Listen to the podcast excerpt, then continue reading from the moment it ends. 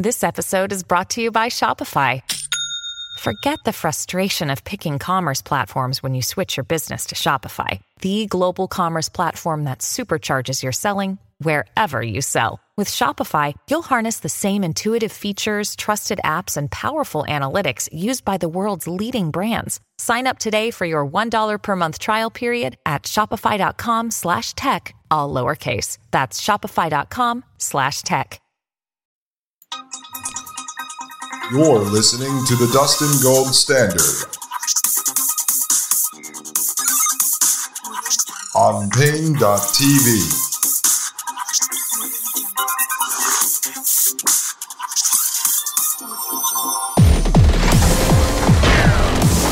All right, ladies and gentlemen, welcome back to Paine.tv slash gold. My name is Dustin Gold, and you are listening to the Dustin Gold Standard episode 162, part two, folks, part two.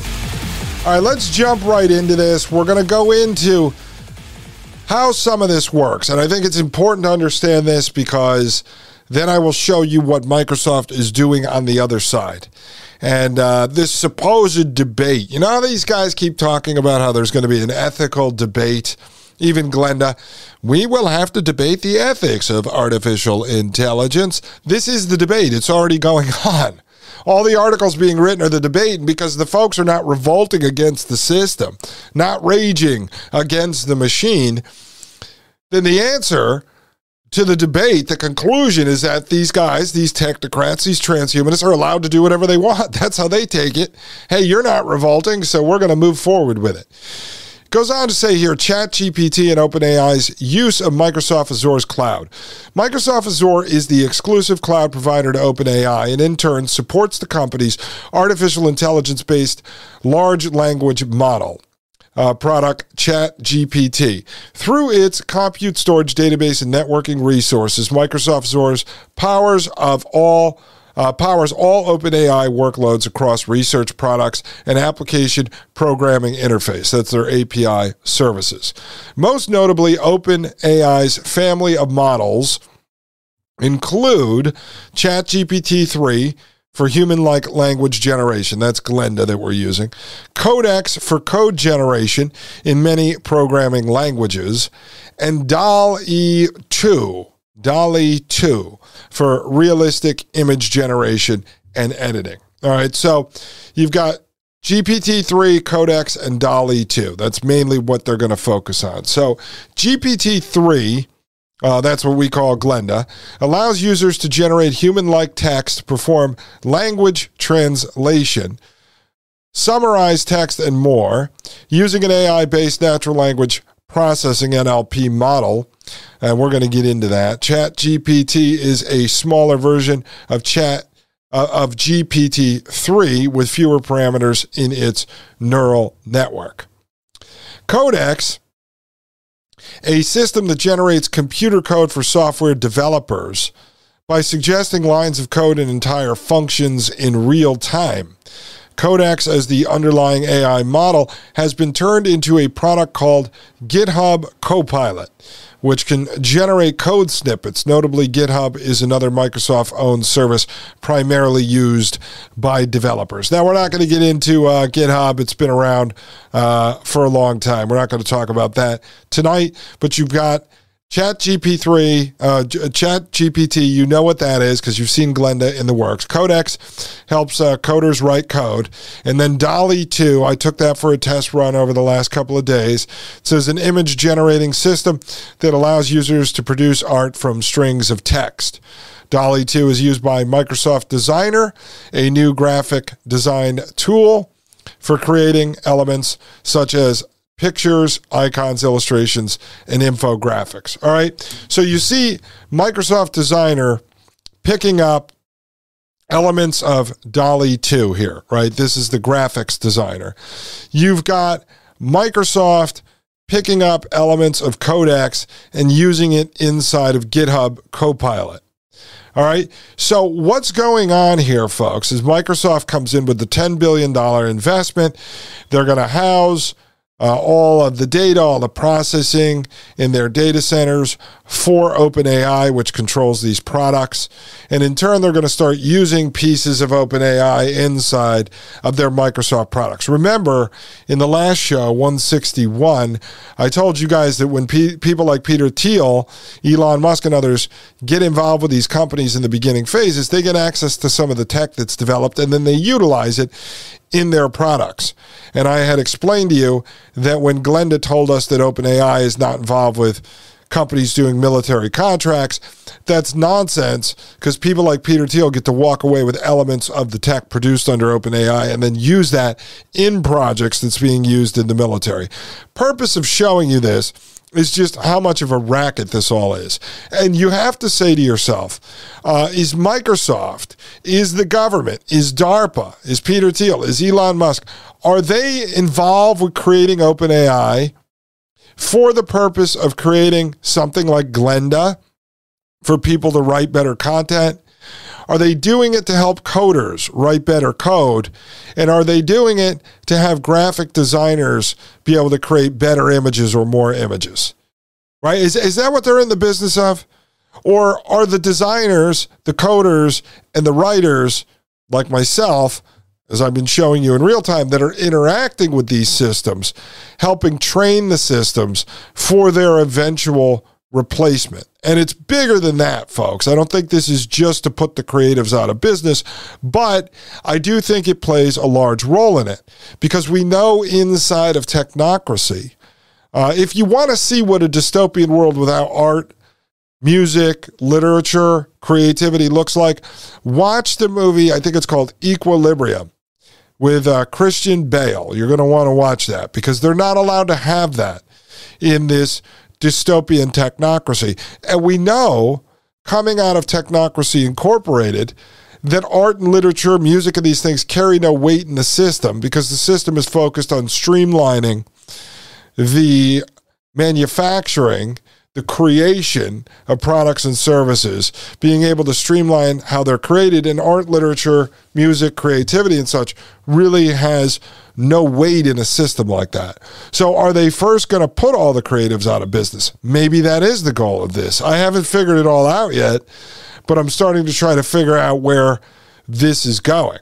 And I've said before if it gets to the point where folks uh, as easy as just you know picking up their iphone and saying siri make me a logo for my social worker practice.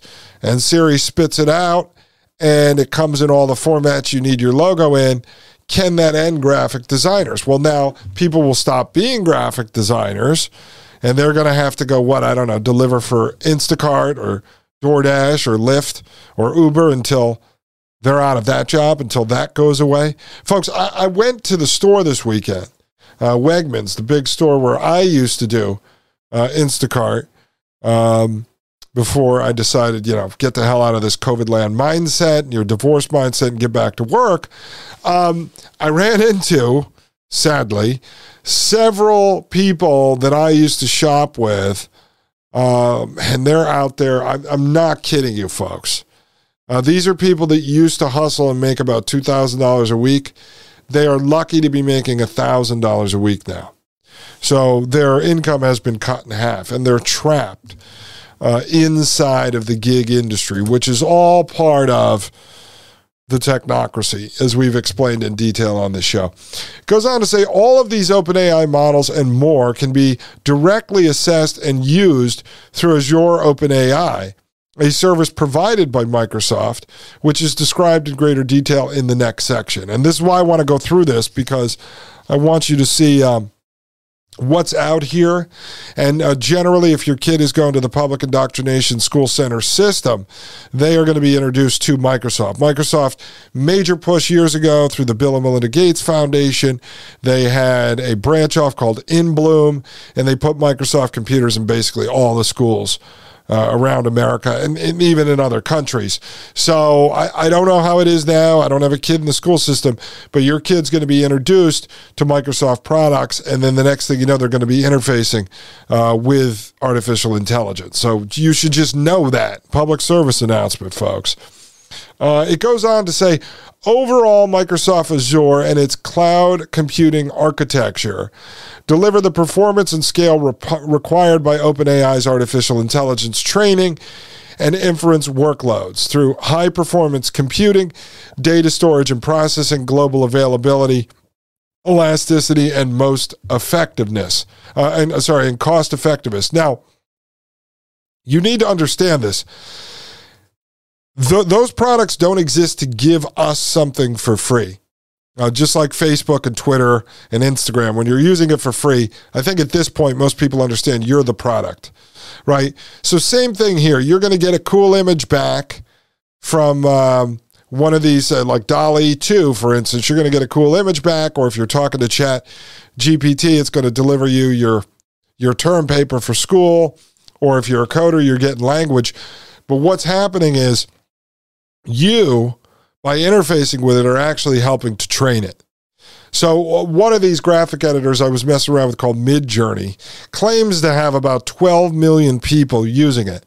Well, that's 12 million, maybe some professional designers, maybe some creatives, maybe some regular people just trying to get around hiring a designer to do an illustration or something.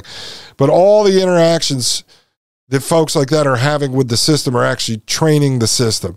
So it's making the system smarter, making the system more intelligent to the point in which the system will be able to write code or generate images without any human input whatsoever. Because every time, uh, let's say as a graphic designer, you're creating an image and you're liking it, it's matching up the words, the text prompt you put in. So I'll do a demo of this. I don't know about today, but let's say I wanted to create an image of a a giraffe eating an apple in a children's book style. Okay, so I, I would type that out in a text format. I would say uh, a giraffe, cute, in a zoo, eating an apple, smiling in the style of a children's book illustration. All right. And so that, that's just a very basic. And then it would spit out four versions of the image. And I can look at them. I can have it spit out more. I find one I like. Maybe I click on that one. I have it make different variations of that one. Um, and so you can create these images here but while you're doing it and then you like one, it's matching the image to the text commands, and therefore it's training the system to go, well, maybe this is better, this is better, this is better. And before you know it, the system can start to pop things out faster and uh, much easier. So that's what's happening. The humans are the trainers of the artificial intelligence. Now, why would they want to do this? Well, if they're building some sort of a giant artificial intelligence hive mind, the more data they can get, the more interactions with humans, the more training they have of the system. So, like I've said, everything we do on Facebook, on Twitter, Instagram, TikTok, YouTube, et cetera, et cetera, et cetera, is all part of training their system. And this is part of why, as we explained, they need all the data centers because they're collecting everything, processing everything, analyzing everything. All of this data is constantly being collected and churned and used to build this broader electronic prison planet. I know it's complex, it's a little hard to understand, but I'm trying to break this down for you in a way that you can understand it. All right, when we get back, let's continue here because I just want to show you the rest of what's happening with this Microsoft partnership, and then we'll show you what Microsoft is doing, and then I'm going to start to walk you through um, the software and kind of the programs and how all this stuff works. I know it's complex, folks, but I find it fascinating. Therefore, I know there's got to be at least a handful of folks out there that want to learn more about this. I'll be right back. This is Dustin Gold with the Dustin Gold Standard right here on Paine.tv slash gold. You're listening to the Dustin Gold Standard on Paine.tv. Join the discussion at Paine.tv slash gold.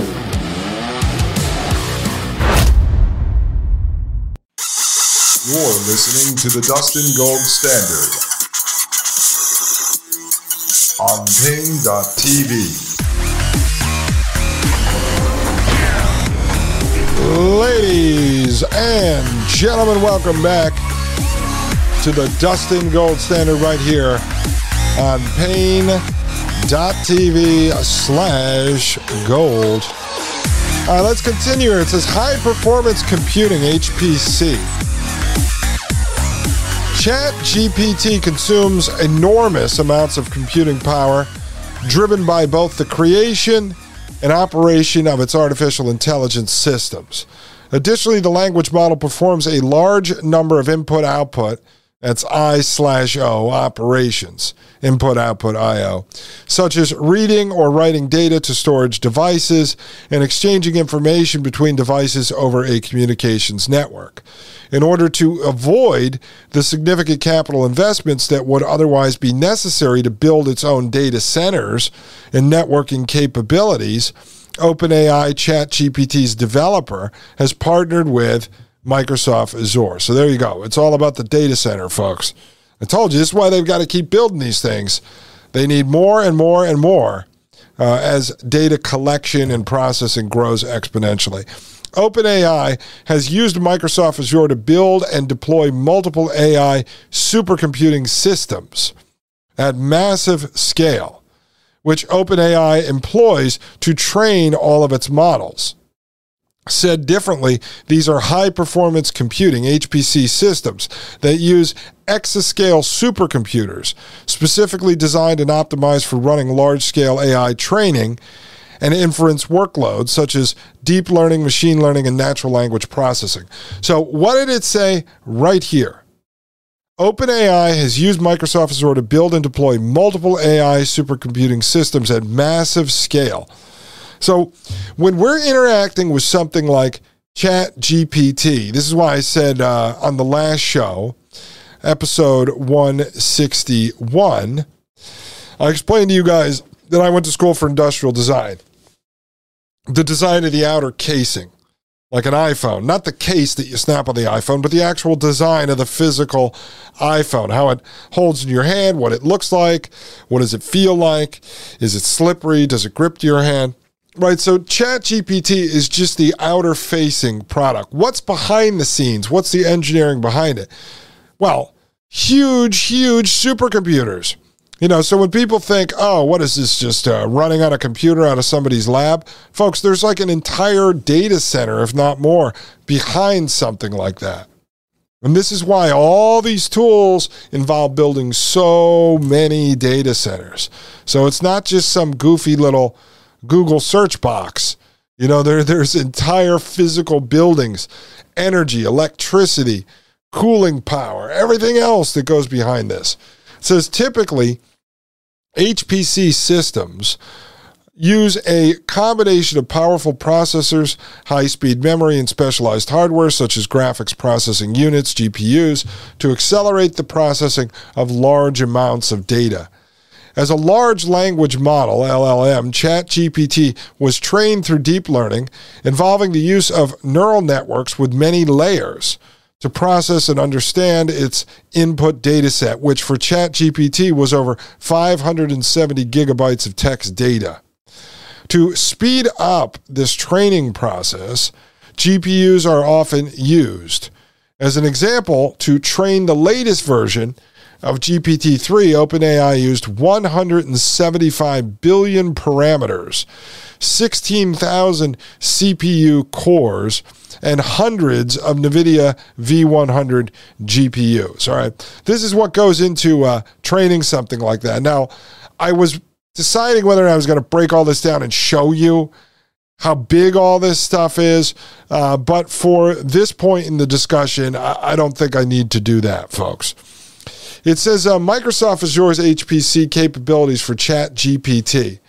Microsoft Azure is the only global public cloud service provider that offers AI supercomputers with massive scale up and scale out capabilities, meaning the ability to add more processing power and nodes to the system, respectively.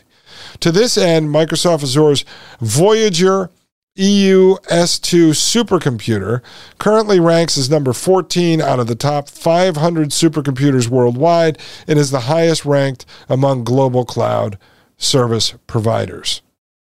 All right, so they're number 14 on the list. of all these supercomputers, and now basically they're leasing them out to companies training uh, AI. It says right here Voyager EUS2, located in Microsoft Azure's East US 2 cloud region in Richmond, Virginia. Remember, I told you all that stuff goes on in Virginia. This supercomputer has processing power of 39.531 petaflops, meaning the system can process 10 to 15 peta uh, floating point operations per second. I'm not even going to break that down for you. It says with its AI supercomputers coupled with GPU and networking solutions, Microsoft Azure can uniquely deliver the optimized performance and scale required by OpenAI's artificial intelligence training and inference workloads. Below are specific examples of how Microsoft Azure combined with its supercomputers differentiate the platform and AI from the other major cloud providers, such as Amazon Web Services and Google Cloud. All right, so we'll, we'll look at this briefly here. Uh, this says AI model training, compute uh, throughput per GPU. And this is Microsoft Azure provides almost two times higher compute throughput per GPU as compared to its cloud service provider competitors, and near linear scaling to thousands of GPUs to its networking and system software optimization. So, there's a little chart here and, and what it's saying is okay so this is what microsoft is specializing in here and then you've got an ai model uh, another chart here. We're not going to go into detail on this. And then it says data storage and processing.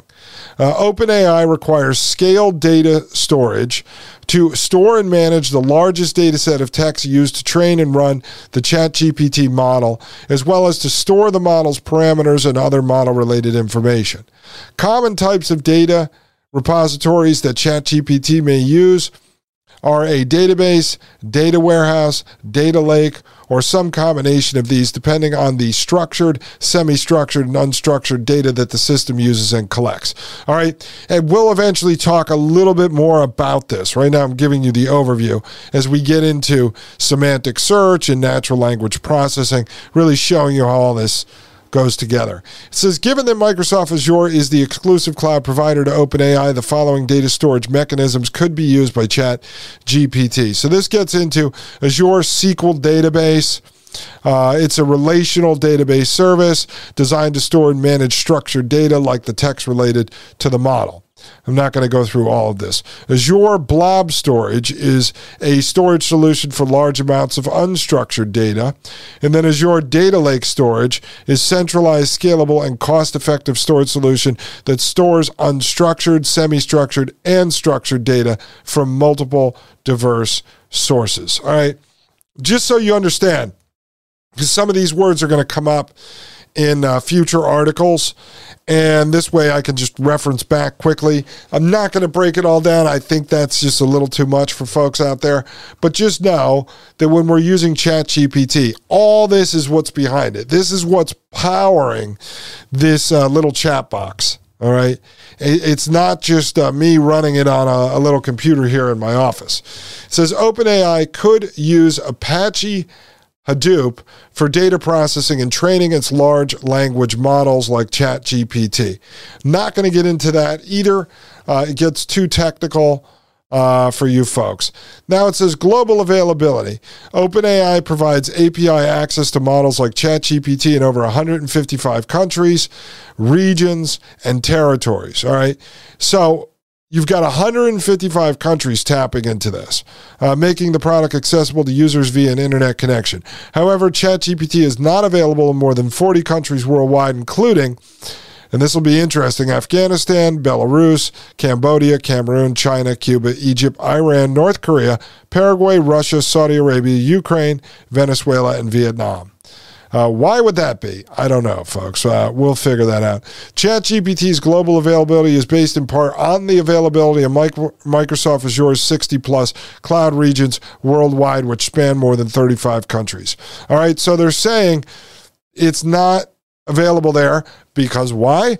They don't have the data centers available in those regions. So, what's the point of that? No data centers, no AI. No supercomputers, no AI. what have I been telling you from probably episode one? That this whole system, the entire technocracy, is a giant paper tiger. That's the silver lining in all of this. Without the super, supercomputers, without the data lines, without their uh, satellites, without the satellite receivers, the technocracy does not exist. They are attempting to hijack, hack, pirate, and steal the natural world and humanity itself. But without the technology, it does not work. This is why I said they're popping up data centers all over the world because this is what powers this technocratic system. And you see right here, these 40 countries, including the ones I read, do not have ChatGPT. They cannot talk to Glenda. Why? Because they don't have access to the Microsoft Azure's supercomputers in those areas. It says additionally, Microsoft Azure's global infrastructure makes use of edge data centers and content delivery networks to deliver ChatGPT's content and data to users in countries where it does not have a large scale data center presence. All right. So it can use some of this technology to deliver some of this ChatGPT to these areas, but it can't do the whole thing until they can get these supercomputer data centers into those regions. And does it make sense to you now uh, to know why they're building data centers and they're bringing these things into the rural areas, into the villages of Europe, why they're creating the floating barge, uh, barge data centers that they can plug into smart cities and smart villages. Why? Because they need it. It's the heart and the brain of what makes all this stuff work, including artificial intelligence. Goes on to say collectively, Microsoft Azure's large scale and globally distributed data center and networking infrastructure allows for low latency and high speed access to the ChatGPT model, regardless of the location of the user. In turn, these capabilities improve the performance of ChatGPT's artificial intelligence workloads. And what that's just talking about the speed and the ability for me to ask Glenda a question and I get a response typed out in a second versus having to wait 25 minutes. All right, we're going to skip over um, the rest of this global availability uh, information. It's not really relevant and it gets to be a little too much, I think. Uh, elasticity, OpenAI, and ChatGPT benefit from elasticity in the cloud by being able to easily and automatically scale up or down compute, storage, database, and networking resources as needed. For example, when there's a high demand for the ChatGPT model, as what was going on this morning, such as during a spike in traffic to ChatGPT's website, Microsoft Azure can automatically provision more resources. For example, CPU and memory to the model to handle the increased load. Conversely, when demand subsides, resources can be de-provisioned to save costs. In turn, elasticity allows for the efficient use of resources. So, what they're saying is when demand is high, more resources in the data center are allocated. When demand is low, those are released and they can be used for other projects. Uh, that are experiencing high demand at the time. They, this is how they're creating this computer system, just think of it a connection of computers that are going to be able to handle the workload of all this artificial intelligence across all of these different um, projects, all these different smart city devices, programs, and everything else. So, in part, what's going on here is these type of programs are being used to also test and train the computer systems and the supercomputers and allow the engineers to start to figure out an effective system that can allow this whole technological prison planet to operate. Again, because it's all based on computers and technology. All right, when I get back, let's go through a little bit more of this. We're almost done. I'm going to start to show you what Microsoft is also doing. A lot more interesting stuff, ladies and gentlemen. If you want to understand how this world actually works, then this is the show for you. I'll be right back. This is Dustin Gold with the Dustin Gold Standard right here on Paine.tv slash gold. You're listening to the Dustin Gold Standard on Paine.tv. Join the discussion at Paine.tv slash gold.